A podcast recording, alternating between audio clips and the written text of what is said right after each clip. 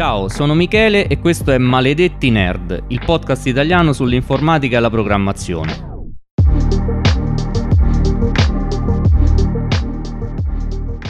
Oh, rieccoci qua. Oggi parliamo di criptovalute, parliamo di blockchain, parliamo principalmente ovviamente della tecnologia che ci sta dietro eh, e poi voglio darvi anche qualche piccolo consiglio pratico, diciamo, tecnico.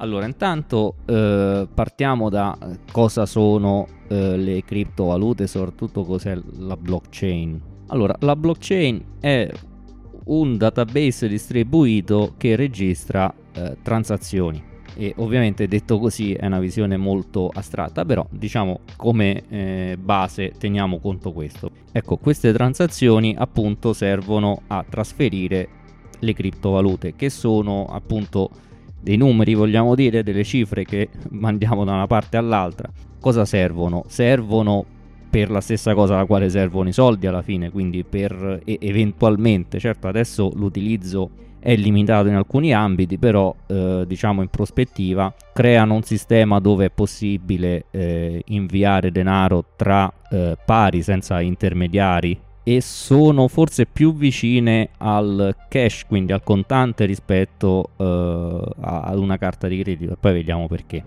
Concentriamoci però sugli aspetti tecnici, magari qualche riflessione eh, sull'utilizzo la facciamo alla fine. Allora, intanto io quello che dirò adesso fa riferimento principalmente ad Ethereum e anche eh, un pochino a Bitcoin, anche se io lavoro su un progetto che si basa su Ethereum, quindi ovviamente è quello che conosco meglio tra le due. Intanto partiamo eh, da una differenza grande che c'è tra eh, Bitcoin ed Ethereum, appunto. Mentre Bitcoin è una uh, blockchain puramente eh, diciamo indirizzata a, a, gestire queste criptovalute appunto il bitcoin quindi a inviare transazioni ethereum in realtà è una virtual machine. Che vuol dire? Vuol dire che in realtà si possono caricare dei programmi i cosiddetti smart contract che oggi non vedremo eh, perché eh, diciamo vorrei fare un episodio a parte semmai. Comunque sono dei programmi che possono gestire eh, determinate cose. Diciamo che l'applicazione più eh, diffusa di questi smart contract sono appunto i vari coin che si sviluppano su Ethereum o anche gli NFT, sicuramente avete sentito queste parole. Hm? E quindi eh, Ethereum è diverso, cioè è anche più interessante eh, per un programmatore perché è programmabile, ecco. E l'Ether, quindi la valuta eh, nativa del, eh, di Ethereum, è pensata per pagare le commissioni, ovvero per pagare il costo della computazione e dello storage dei programmi che si caricano. Questo diciamo è lo scopo iniziale di questa valuta. Poi ovviamente ha una sua quotazione e così via, però per dire che sulla base di Ethereum si formano altre valute e altre cose che sono scambiabili o comunque amministrabili. Ok, ma adesso eh, parliamo della blockchain e dei eh, concetti di base. Quindi dicevo prima che è un database distribuito, che vuol dire che intanto non c'è un'autorità centrale. Io eh, mi connetto ad Ethereum, scarico tutta la storia eh, enorme, eh, diciamo, se, se, voglio, ovviamente non sono obbligato a farlo, ci sono altri modi, ma posso scaricare tutta la storia, avere il mio nodo Ethereum e la mia copia del database è tanto ufficiale come una qualsiasi altra copia. L'importante ovviamente è che tutte queste copie siano sempre sincronizzate e soprattutto che ci sia un accordo sugli aggiornamenti, quindi sull'inserire nuovi blocchi, quindi nuove transazioni. E questo accordo non si raggiunge perché c'è uno che comanda più degli altri e decide questo va bene e questo no. Si decide attraverso degli algoritmi di consenso dove la maggioranza, in poche parole, eh, conferma che sì, questa è la versione valida, questo è lo stato della rete. Ok, quindi io posso, se voglio partecipare in questa rete, posso avere il mio database oppure affidarmi a dei nodi esterni oppure avere un nodo locale ma che ha solo parte delle informazioni. Adesso non entriamo troppo nei dettagli. Comunque, se io voglio partecipare eh, in delle transazioni, devo avere uno o più indirizzi eh, dove posso eh, ricevere valuta e, do- e dal quale posso inviare valute, ok? Ecco, questi account siccome non c'è un'entità centrale, si creano semplicemente generando una coppia eh, di chiavi, quindi chiave pubblica, chiave privata, in base all'algoritmo della rete. Eh, entrambe eh, Bitcoin ed Ethereum utilizzano delle chiavi SEC su curva eh, SEC eh, P256K1, eh, ma non è importante ricordarselo questo. Comunque utilizzano ehm, diciamo lo stesso formato di chiavi, quindi sono anche interoperabili, utilizzano lo stesso schema eh, di firma digitale. Firma digitale è fondamentale, poi ci arriviamo. Comunque io generando una chiave, una coppia di chiavi, io ho generato un account. Ovviamente nessun altro sulla rete sa dell'esistenza di questo account perché l'account esiste effettivamente sulla rete nel momento in cui riceve i primi fondi ok? Ma se io ho le chiavi di questo account quindi la chiave privata di questo account eh, potrò disporre dei fondi. Quindi non esiste il creare da qualche parte un account si generano le chiavi e via. E dicevo da questo account io posso mandare delle transazioni. Transazioni sono la cosa che potete immaginarvi, ma ci sono comunque dei dettagli, però ad alto livello diciamo che si mandano appunto dei fondi o comunque dei messaggi, perché nel caso di Ethereum si possono invocare dei metodi su un programma, ad esempio, quindi su uno smart contract, e tutte queste transazioni eh, sono firmate con firma digitale, ovviamente associata all'indirizzo diciamo dell'account. L'indirizzo è sempre derivato eh, dalla chiave pubblica dell'account, quindi sono criptograficamente verif- eh, verificabili e associate, non c'è un database che dice questa chiave è associata a questo indirizzo, è derivata dalla chiave pubblica. Di chiave pubblica e chiave privata ne abbiamo parlato, eh, se non vi ricordate eh, vi potete ascoltare di nuovo l'episodio sulla criptografia. Bene, io quindi quando faccio una transazione avrai dati quanto mando, a chi mando, potrebbero esserci altri metadati e queste transazioni vengono aggregate in blocchi e per questo si chiama blockchain, catena di blocchi. Quindi un blocco è un insieme di transazioni, però chi li crea questi blocchi? Li creano i cosiddetti miner.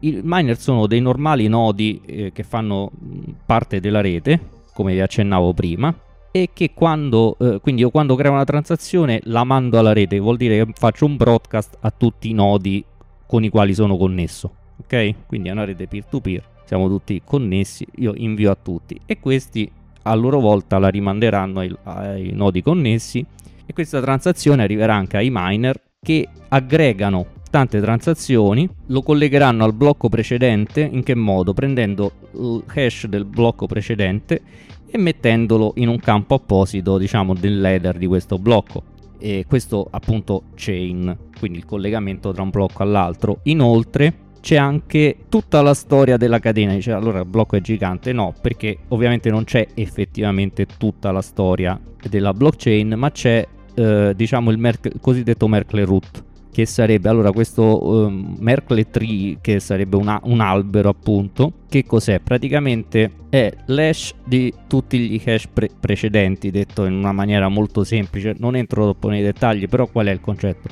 Per dirla in uh, poche parole, è un modo per poter controllare velocemente che effettivamente questo blocco sia coerente con lo stato della, della rete, ecco ad esempio che non sono stati spesi eh, due volte gli stessi soldi e così via. Perché appunto queste transazioni per essere eh, prese in carico dalla rete devono essere valide, quindi bisogna controllare che effettivamente diciamo le somme tornino. Ecco, e qui entra in gioco il famoso consenso consenso eh, su Bitcoin si usa un algoritmo proof of work che si usava anche prima su eh, diverso ma comunque lo stesso concetto si usava prima anche su Ethereum che consiste nel far calcolare dei problemi sempre più difficili ai miner dei problemi criptografici una specie di brute force quasi però eh, diciamo si sa quanto tempo ci vuole più o meno a calcolarlo. A che serve? Serve a bruciare corrente, ovvero a bruciare soldi, perché per scoraggiare, diciamo, tentativi di appunto creare blocchi non validi. Perché se io creo un blocco non valido e cerco di farlo passare magari con un attacco coordinato, spendo tanta di quella corrente che quando poi l'attacco fallisce e, e fallisce comunque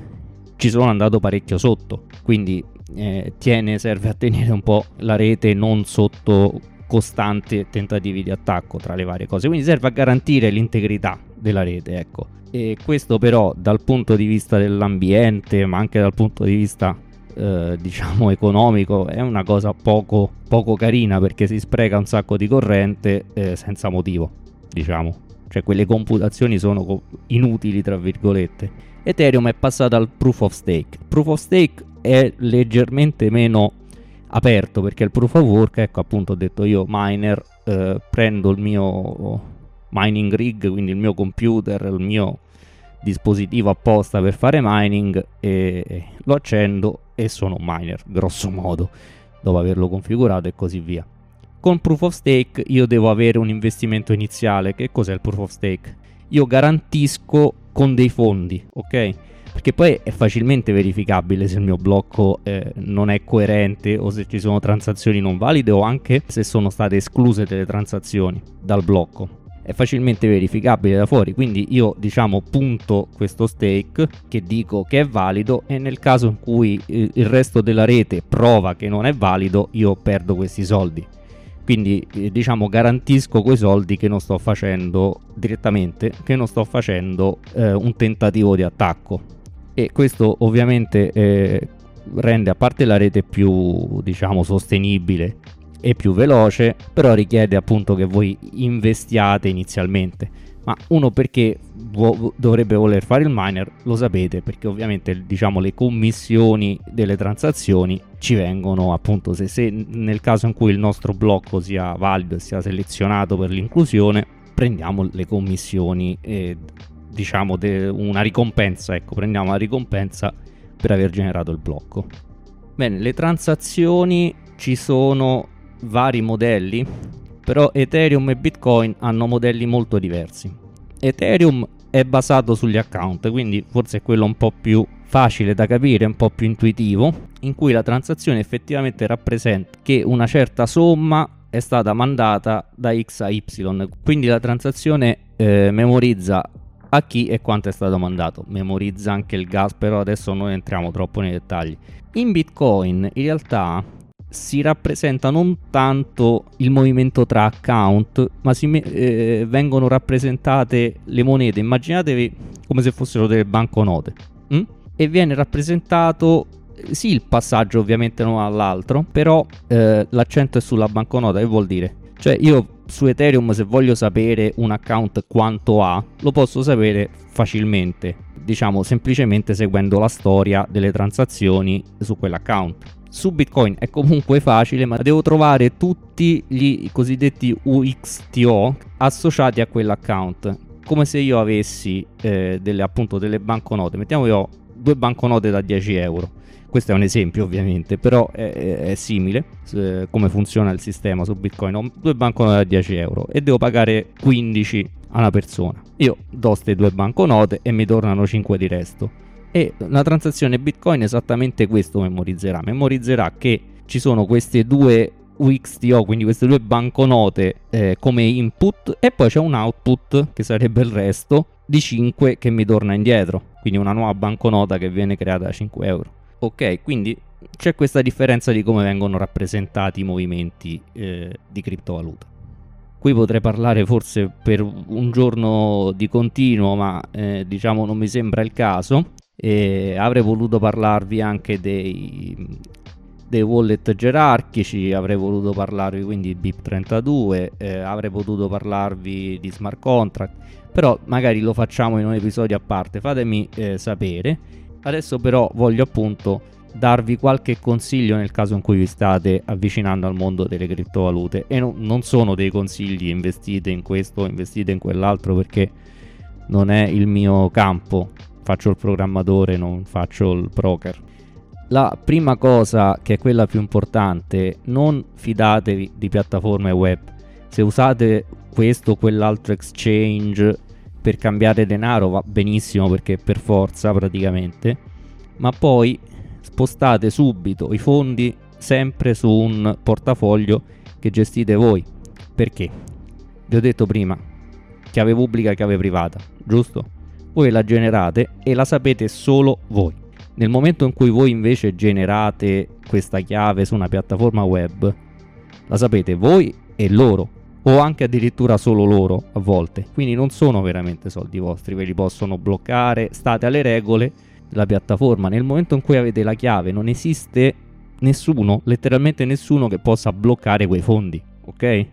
C'è anche la questione dell'anonimità, ma quella, siccome le, è vero che non c'è un nome e cognome, ma le transazioni sono tutte visibili, diciamo che dire che sono anonime le criptovalute è un po' un'esagerazione, ecco. Bisogna stare attenti a, a questo. Diciamo che se si, determ- se si è molto determinati è possibile risalire poi alla persona sono anonime nel senso che non è che un pinco pallino quals- qualsiasi riesce a risalire al vostro nome, cognome, indirizzo di casa vedendo soltanto delle transazioni su un account. Diciamo questo. Comunque non è importante, l'importante è che voi teniate sempre controllo sui vostri fondi. Quando il wallet vi genererà quasi sicuramente una specie di password, che sono 12 parole, quella in realtà è, è una rappresentazione della vostra chiave privata. Quella la dovete tenere nascosta e al sicuro. Eh, veramente, perché non c'è nessuno che può ridarvi accesso ai fondi se la perdete, ok? A tal proposito è meglio se utilizzate uno o più hardware wallet. Che cos'è? Sono dei dispositivi fatti apposta per firmare transazioni, quindi tenere chiavi e firmare transazioni. Perché il computer potrebbe venire eh, compromesso, comunque è sempre attaccato a internet, il telefono a maggior ragione, ve lo possono rubare. Invece se avete un hardware wallet, allora io, io ne produco uno, si chiama Keycard, ma va bene qualsiasi hardware wallet di quelli famosi, Ledger, Trezor e così via. Spendete un pochino, ma se, vabbè, se avete tipo 100 euro in criptovalute tanto per giocare, lasciate perdere ma se avete una somma un po' più importante spendete un pochino e vi gestite bene i fondi, perché la responsabilità è solo la vostra. Le criptovalute sono molto più simili al cash rispetto a quanto non siano simili a una carta di credito, a dei soldi mh, elettronici nel senso uh, nell'accezione classica del termine. Quindi, come il cash, se vi perdete contanti per strada, eh, non ve li ridà nessuno e pensate che se voi nel telefono avete la chiave privata e poi lì ci tenete 10.000 euro, è come se voi girate con 10.000 euro in tasca. Fate un po' voi.